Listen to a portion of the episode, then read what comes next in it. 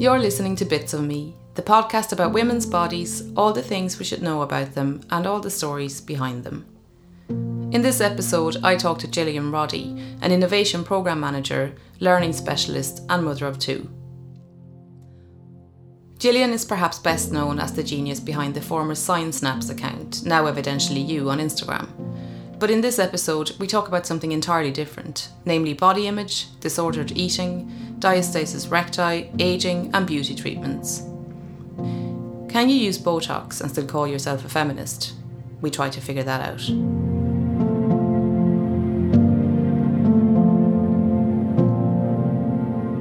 So I feel like it's probably almost criminal to have Gillian Roddy of Instagram fame, Science Snaps, evidently you, on here and not talk about you know, biology, contraception, hormones, all the stuff that you know loads about. But we're not going to be talking about science. We're going to be talking about you.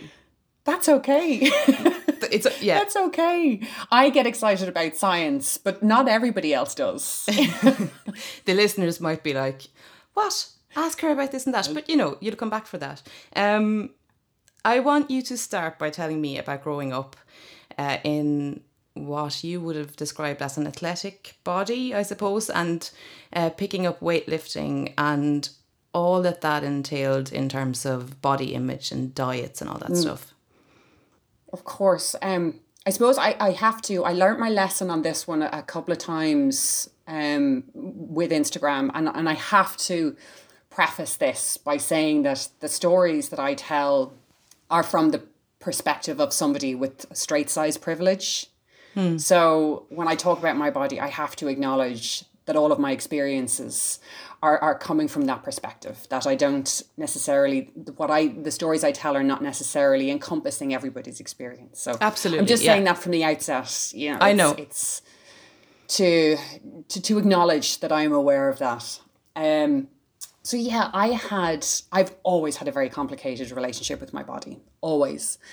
Um, I grew up in a house where, and, and I have to be so careful when I say these things, and I say these things about my mum with nothing but love and compassion and kindness because she is my mum and I adore her. But she would be very much the kind of person who grew, who would have used the phrase, I'll be happy when I lose the last three pounds. That was sort of a yeah. mantra, you know, it was, it was, but she was symptomatic of I'd say most women of that generation, mm. and certainly the generation before her, mm. um, that a woman's body and her aesthetic was one of the best things that she had going for her, and it was her responsibility to look after that.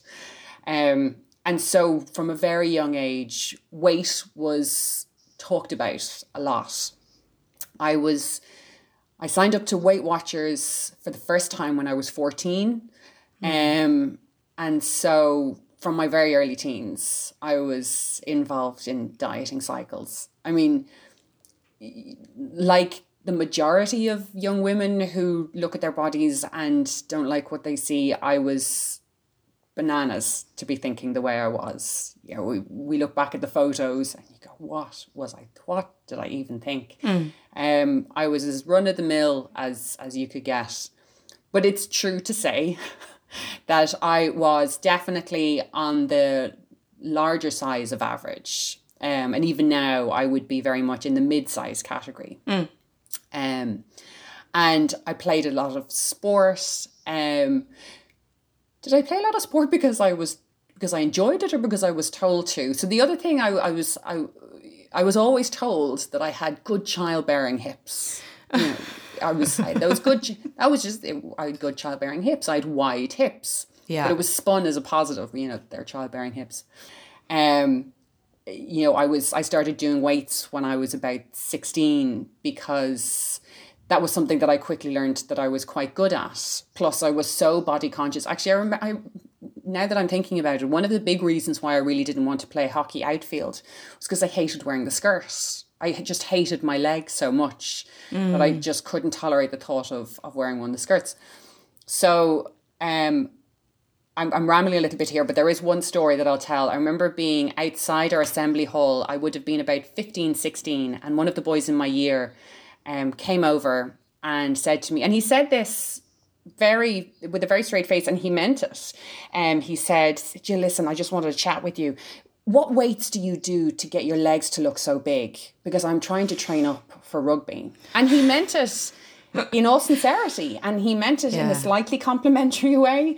But you know, so no matter what, it kept getting reinforced to me that I was this, you know, athletic, sturdy girl. You know, mm. when I was in sixth year for for for our, you know sixth year yearbook, I think I got voted, you know, best jock. I was that athletic mm. tomboy kind of person. And that carried through the whole way through adulthood. And, you know, I left school, dropped sports almost entirely until later in my 20s when I discovered, sort of my mid 20s, I discovered the gym in college because I was doing my postgrad and I discovered that the gym was free. And so I started to go on the encouragement of one of my male friends and just loved it. And one of the instructors came over to me one day and said, again, with a very straight face and with all sincerity, said, You're a little bit of a freak. Um, have you ever thought about doing this more? So I said, Right, okay. Great, thanks. Thanks. Yeah, exactly. So yeah, there's this series of backhanded compliments, you know, Yeah. along the way. Um, and when I was about 27, I got involved in powerlifting and um, yeah, went to my first national competition and, and did really well. Now, this is back at late 2000s. So it was still, this is before Gymshark. You know, this is before, this is still at a time when women in weights areas was still a rarity. So my, my pool was small. I was a big fish in a very small pond. But I still did well and I got a few national and international records and then moved from powerlifting into weightlifting, Olympic weightlifting. So lifting heavy things was a very prominent part of my 20s. Um, loved it. And I suppose in those circles as well, I was kind of my my body was accepted in a different way. You know, I didn't have to be um wearing short skirts or or looking a certain way that my sturdy legs were seen as a great positive because they were seen as strong you know they were of great value. Yeah. um and and so my body was seen in a different way and it was really nice to be in those circles and, and be accepted like that what was your relationship with food around that time? Like, how did you? Because you were talking about previous to that, uh, dieting and going to meetings and stuff. Great question. So it was it it, it- both improved and made worse my relationship with food. Um I, I had probably had a relatively poor relationship with food for a number of years. I don't know the exact timelines. I wouldn't be able to put dates on it, but I know that at one point I attended a Bodywhys meeting because I was, you know, I, I knew that there was something wrong um, with the, the patterns of eating that I was exhibiting. I would have tried every diet under the sun, you name it, I've tried it. Um, and much like the message that I grew up with, I knew that I'd be happy when I lost those last few pounds. So I was always striving for something um, and I food became something to worry about, to think far too much about. And then when I started lifting heavy things, now all of a sudden food took on a new role. Food was fuel. Food was Yeah. something that was going to help me attain my goals. But it was also an excuse to those those goals were also an excuse to eat. And and I would have had um, issues around um, binge eating and occasional bulimic behaviors. Um, and so weightlifting and powerlifting and being at the gym all the time did feed into that to a certain extent. And certainly it did in the sense that we had to get weighed before competition. Um, so you, you competed in weight classes. So now Yeah. When I was about to get out on stage, you know, and be awesome and do, you know, lift heavy things, there was always this undercurrent of, am I good enough when I step on the scales before I ever get near the platform, with it- before I mm. ever try to be strong?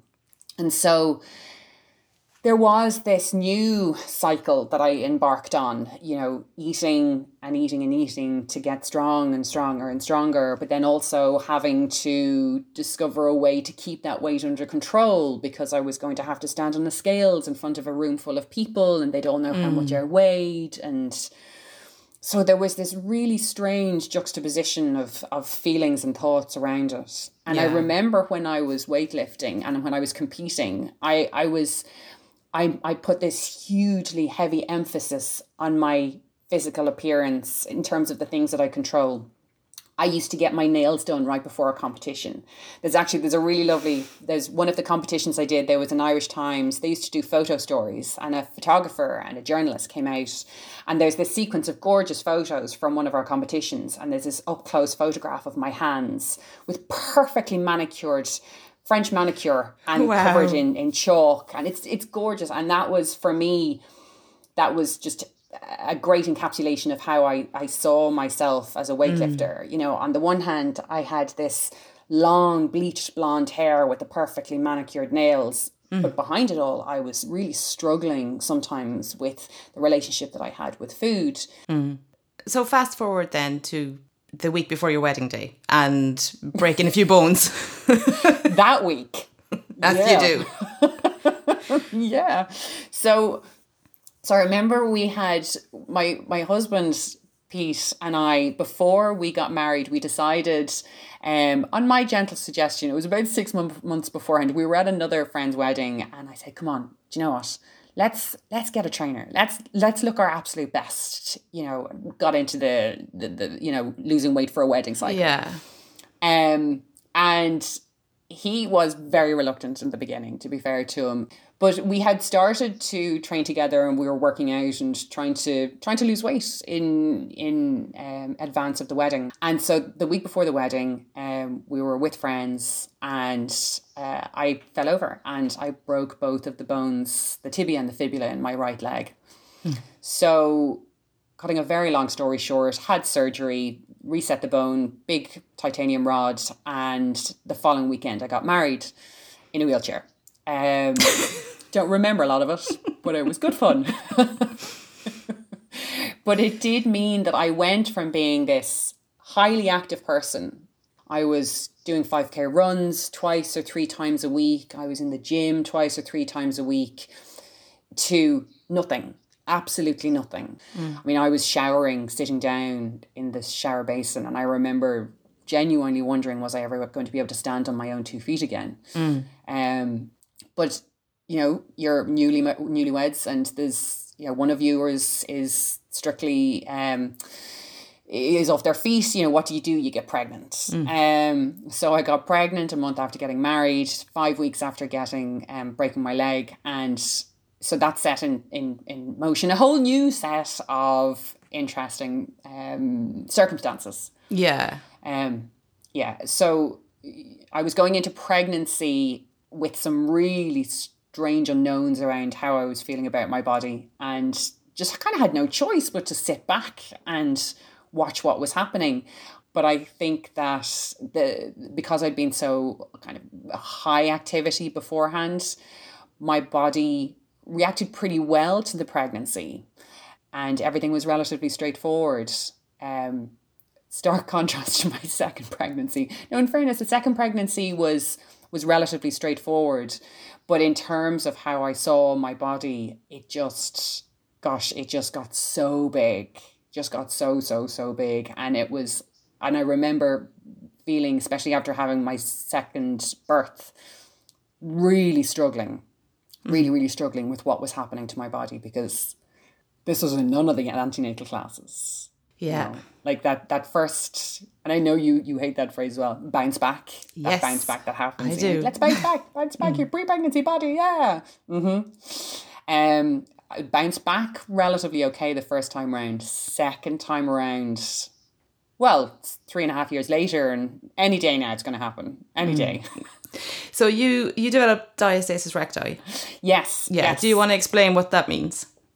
Yeah, so um diastasis recti is when so as your your belly is getting bigger and bigger and bigger, it's it's putting the uterus as the baby is growing inside it, it's putting pressure on you. And apologies to any physiotherapists out there listening to this.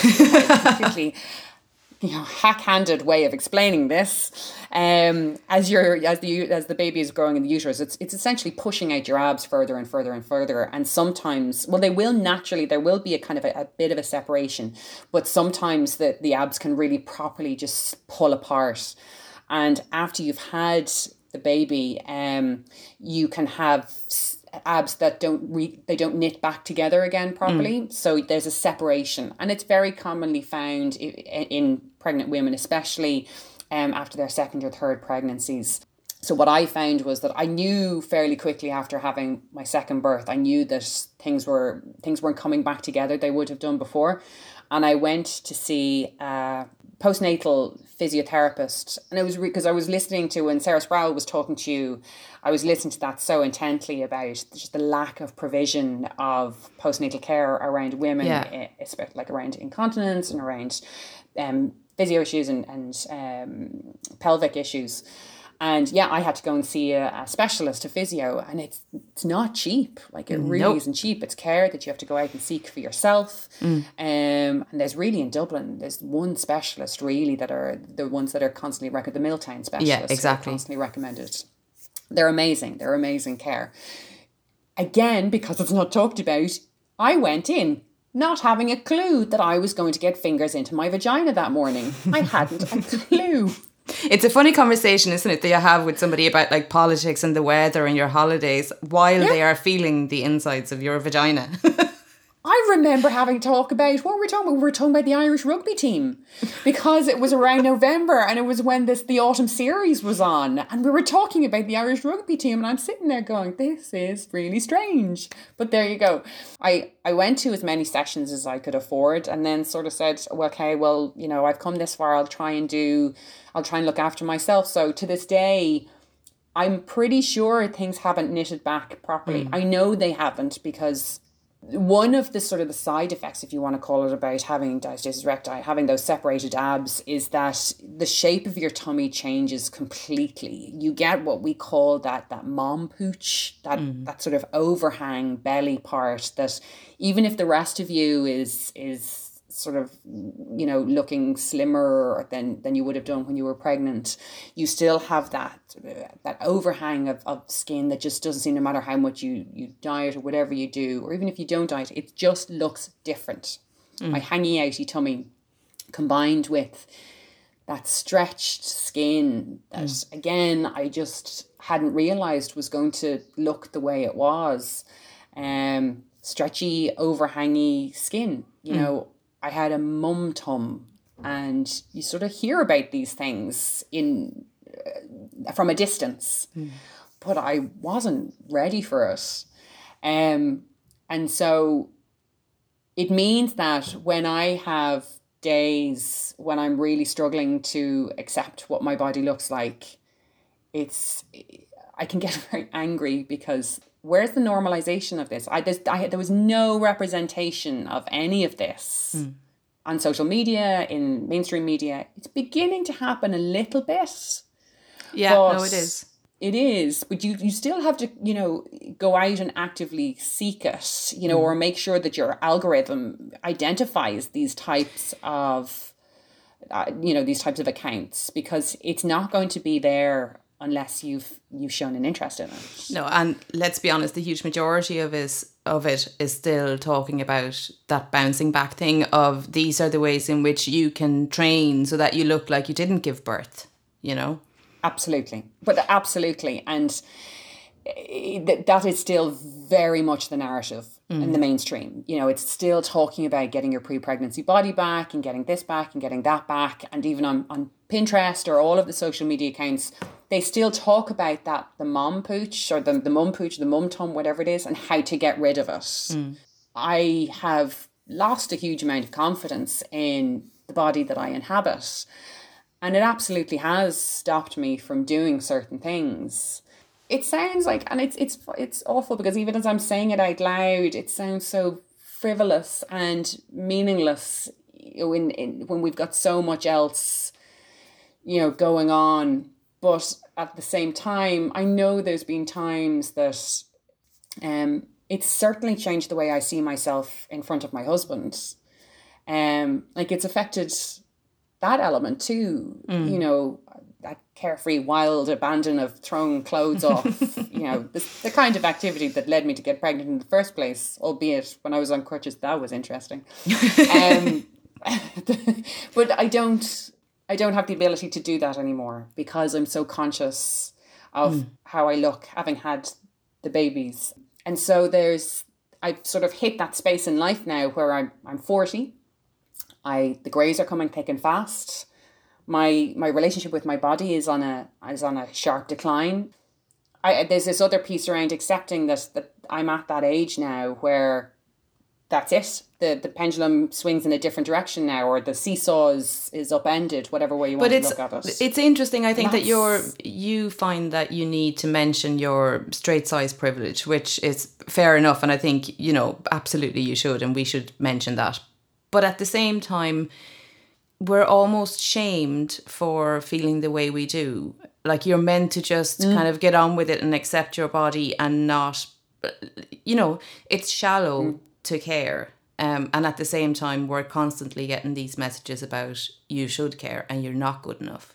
Um, yeah, so you know, Yeah. you're going from being this athletic weightlifter, having had issues with food and all this kind of stuff, um, to ending up in a wheelchair and giving birth, all these different things, and then aging on top of it. And you're meant to mm. just, you know, sit down and be quiet and happy about it. Yep. Yeah, mm. I mean, there's there's no, there's very little. I I really struggle to see anybody now in mainstream media that tells a story that I can relate to. Mm. It's, um, I am somebody who will pass by. The, the I can walk down a road without getting a second glance, which is now son kind of hurts now. I, used to get the glances every so often. You You don't great, notice Gillian. them until they're gone. you really don't notice them. Until, I miss them. I'm not saying catcalling. I'm don't. I don't want to be catcalled. You know, I don't want to get the random whistle. But you know, Sophisticated. glance or two. Do miss them. So you did um, a few stories and polls recently that were quite interesting on Instagram about body hair and Botox and all that kind of stuff. What was the Yes. reaction to that? So there's the response is without fail it falls into mainstream views. Yeah. no matter what we talk about, you know, we can talk about feminist feminist ideologies, we can talk about, you know, challenging perceptions, we can talk about all sorts of different things. But when it comes to people's personal experiences, the only frameworks that most people really have to go on are the ones that we've been fed. And mm-hmm. that's totally understandable, you know. So I asked people recently how many people shave their legs or, you know, remove their under hair, um, underarm body hair. Is that the right phrase? Underarm body hair. Yes, Makes it is. sense. Yeah. Um, yeah. So, you know, the vast, vast majority of people um, removed both. Certainly more Yeah. people removed their leg hair than they did their underarm hair, which is I think that's that makes a little bit of sense. Um, but any of the feedback that I got wasn't really challenging this. It was, oh, I, I, you know, you asked about shaving, but actually I wax. You know, and it wasn't um it wasn't disagreeing with anything. It was like, well, of course we shave our hair. You know, of course we remove our hair. It wasn't questioning it. And to be fair, that wasn't how I posed it. I just posed it as a yes or no question. Yeah. Um, and Botox is a different one. I remember talking about Botox about a year ago. Yeah, to be last summer, Mm. you know, before all of, you know, waving my hands expansively. This Before the world fell started, apart. Before this. Um, and I started talking about how, so I was, it was when I was 39 and my 40th birthday was coming up and that I thought I really wanted to get Botox. Mm. And I did get gosh, I got one very angry person getting in touch with me saying, How dare I consider injecting toxin like that into my face? Yeah. So you mm. do get, you know, one or two just downright strange responses. Mm. And I did get a couple of responses from people, you know, saying, Well, I you know, you're always talking about feminism and is this not going against that? Um and so I did get the Botox, but I mm. didn't talk about it for a very, very Okay. long time. because it was one thing for me to talk about getting Botox in a very high level, pie in the sky, yeah, I think I'm going to do this type of a way. It was something else entirely for me to come onto screen on my on, on my phone and say, yeah, had it done. I'm admitting it. Um, and you know whether that was right or wrong with me, I don't know, but I know that it, it, it certainly took me a very long time to be comfortable owning, I suppose, the fact that I'd had Botox.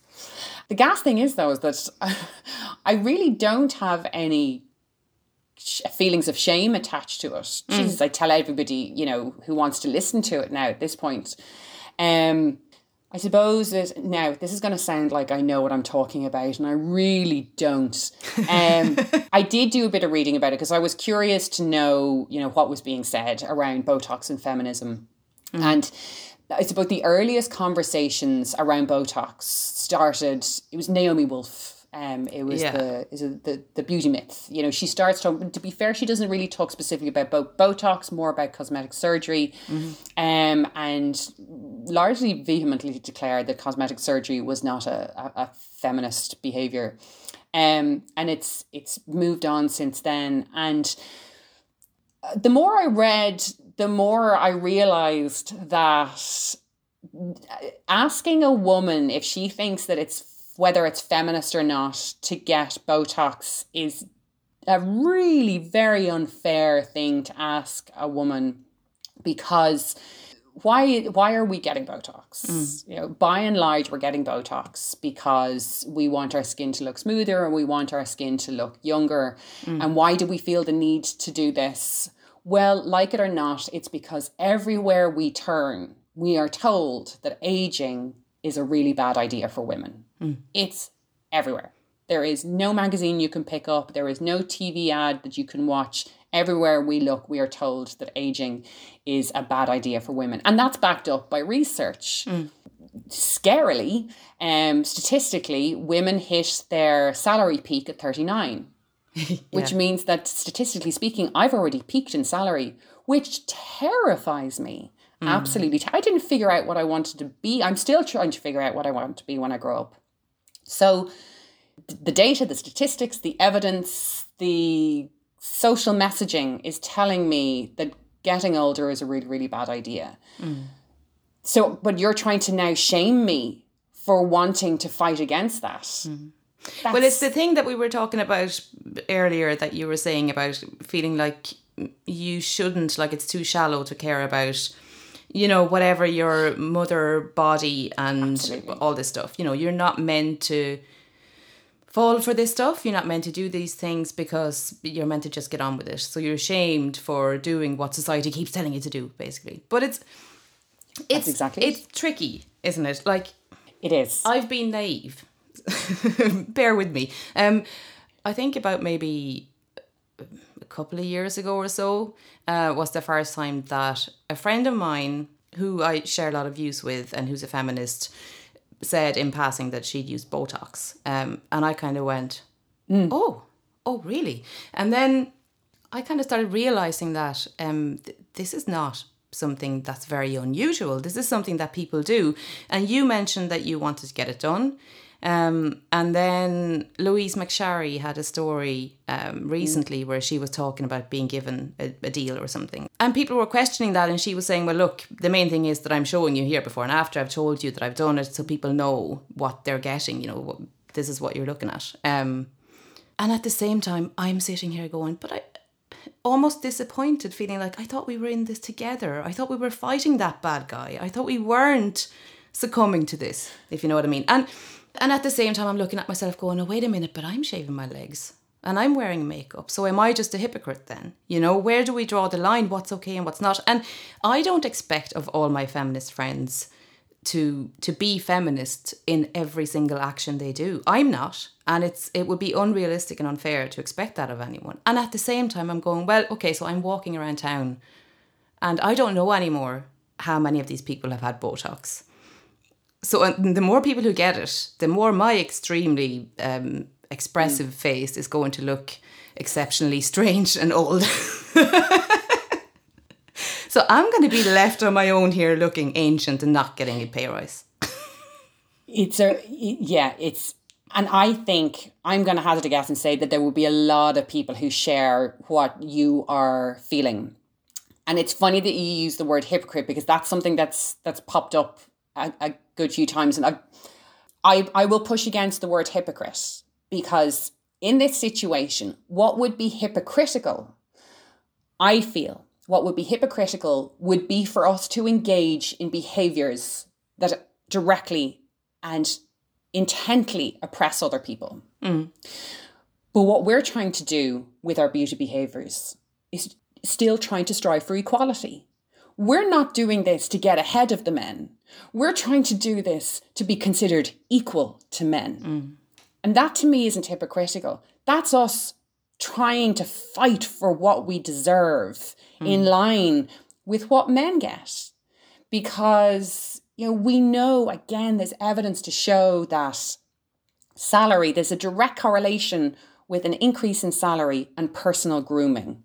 Mm-hmm. Not just looking good. So it's interesting for women, it's not just that a woman has to be naturally pretty, it's that she has to be groomed pretty. Mm-hmm. You know, and that's Oh god. That's that's that, that that's that's the, the difference. So no, I, I will push back on the hypocrisy of Botox. And I'll say, no, what I'm trying to what I'm doing is not hypocritical of me. What I'm trying to do is align myself with men of similar age or status who will otherwise, by virtue of the fact that they are their gender, get treated better than I do. Mm. And I'm not going to apologize for wanting to be treated equal. Now, what I can also do is try in my own way to, you know, systematically disassemble, you know, the patriarchal capitalist ideologies that govern our societies. Mm. But I can't do everything. I can do those two things in, in you know, side by side.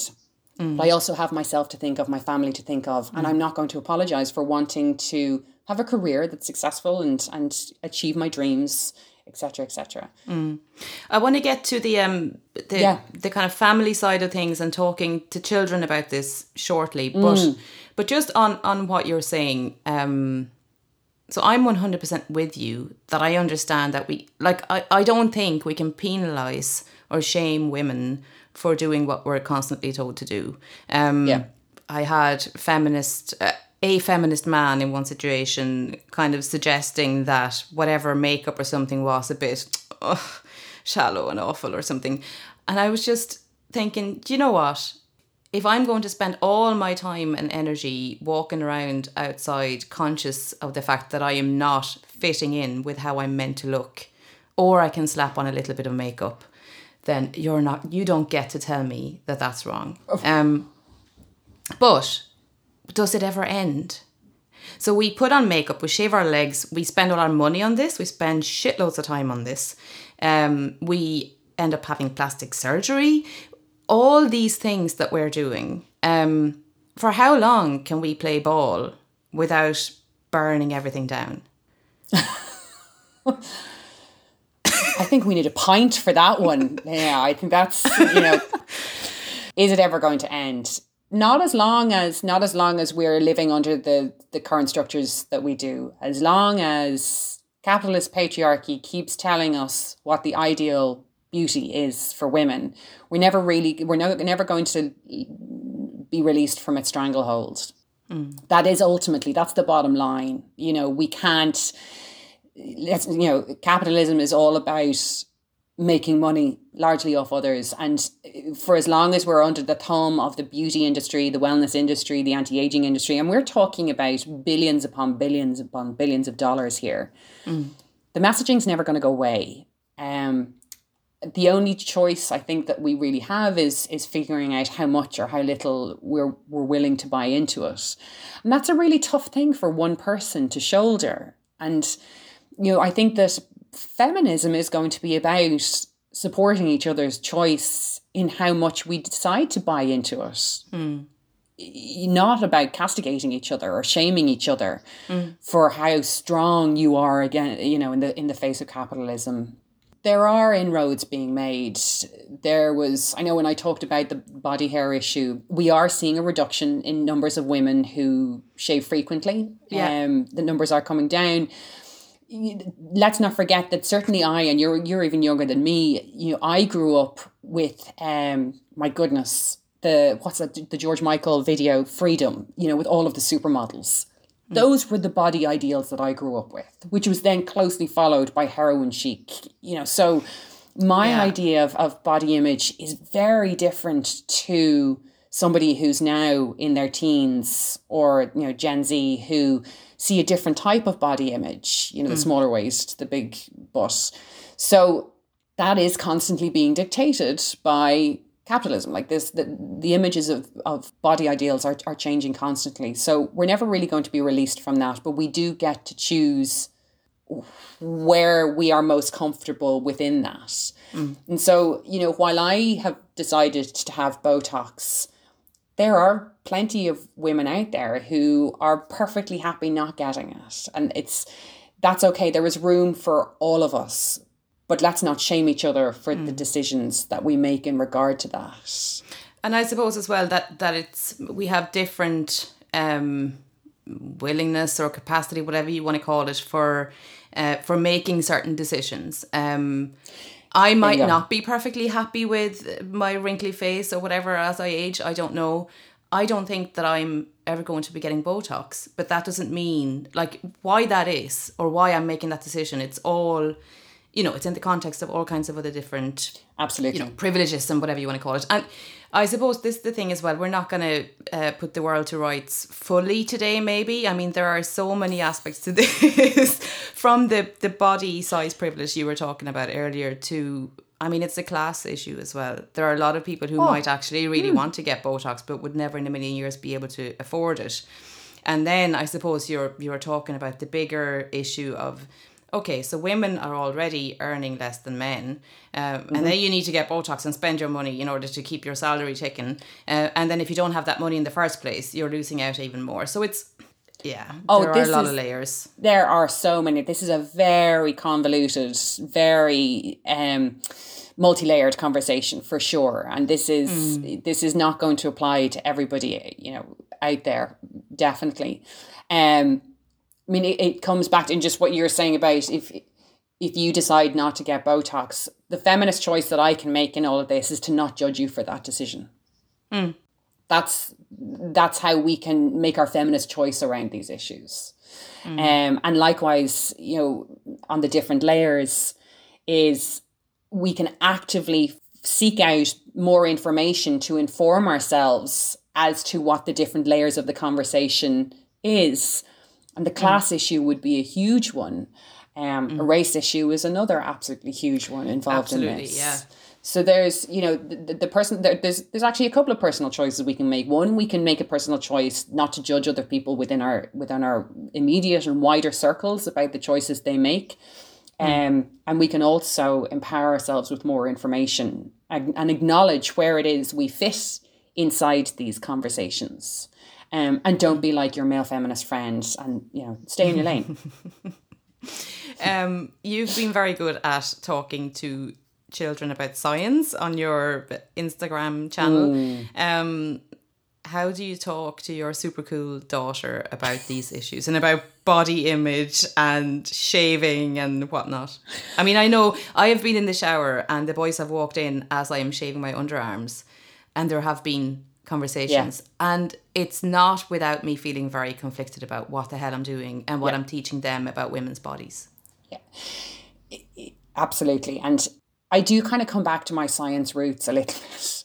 Um, in that, the, the lovely thing about science is that it doesn't have judgments inherent in it. You know, it just is. Science is. It is what it is. We're the ones who interpret elements of it and we place prejudices and biases around it, etc. So it's on a need to know basis um, with my daughter. So she's six now, and I'll never forget it. Last year, when she started going to school, she went to juniors and she was just gone five that that summer. So she was still small enough and completely out of blue one day on the way to school, she just turned around and said, Mummy, where do babies coming from? Where do babies come from? And now I was not prepared. She's five. She's five. Mm. What's going on? I Panicked. I blind panicked. I said, what, what's the right thing to say? What do we do? the thing is, is that kids are really curious. They're really, really mm. curious by nature, and they will ask a million questions. And they, the only perspective they're coming at it from is, "What is this? Why? What is this, and why?" They don't need to know all the details that you know that are rushing around in our head as we're trying to scramble together this answer that won't torture them for years to come. So you can just be honest within reason, not within reason, but be honest and be age appropriate is the phrase I'm looking for. Um, and so for things like body hair, it's funny that one hasn't come up yet.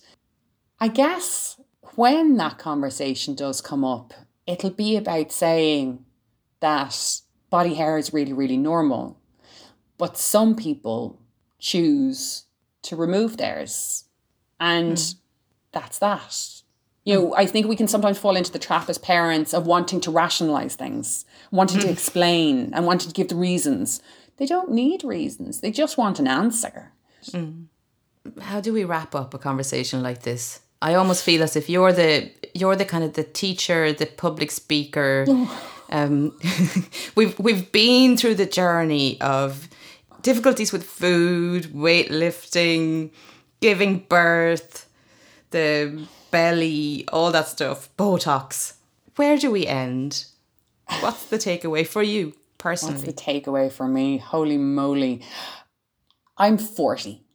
You know, I have made more mistakes than I care to consider. But here I am, and I'm still learning and I'm still figuring it out. And I wish that we were able to give each other more freedom to do that and you know give each other the gentle gentleness to figure that stuff out i know i still i i am still consider myself so lucky that i went through my formative years not being exposed to social media and that i only had my first facebook account mm. when i was 27 i was given the freedom to make so many mistakes without it being recorded or plastered all over social media mm. um i wish I hope that we can move towards a, a, a community where making mistakes is allowed again. I made them, I've made so many of them around all of the above topics and continue to make mistakes around all of the above topics. Um, and I wish we were able to talk about these mistakes more with each other and just mm. get it out there. Maybe, maybe this is somewhere to start. I don't know.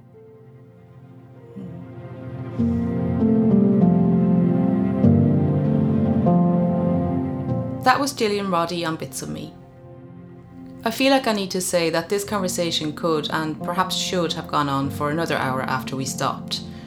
I have personally been thinking a lot about the things we talked about, and I'll write a blog post about some of it very soon. Meanwhile, you'll find some of the polls and discussions we mentioned on Jill's Instagram at Evidentially You, where she also shares a huge amount of interesting, informative content on everything from immunology and biology to feminism, hormones, and sexual health.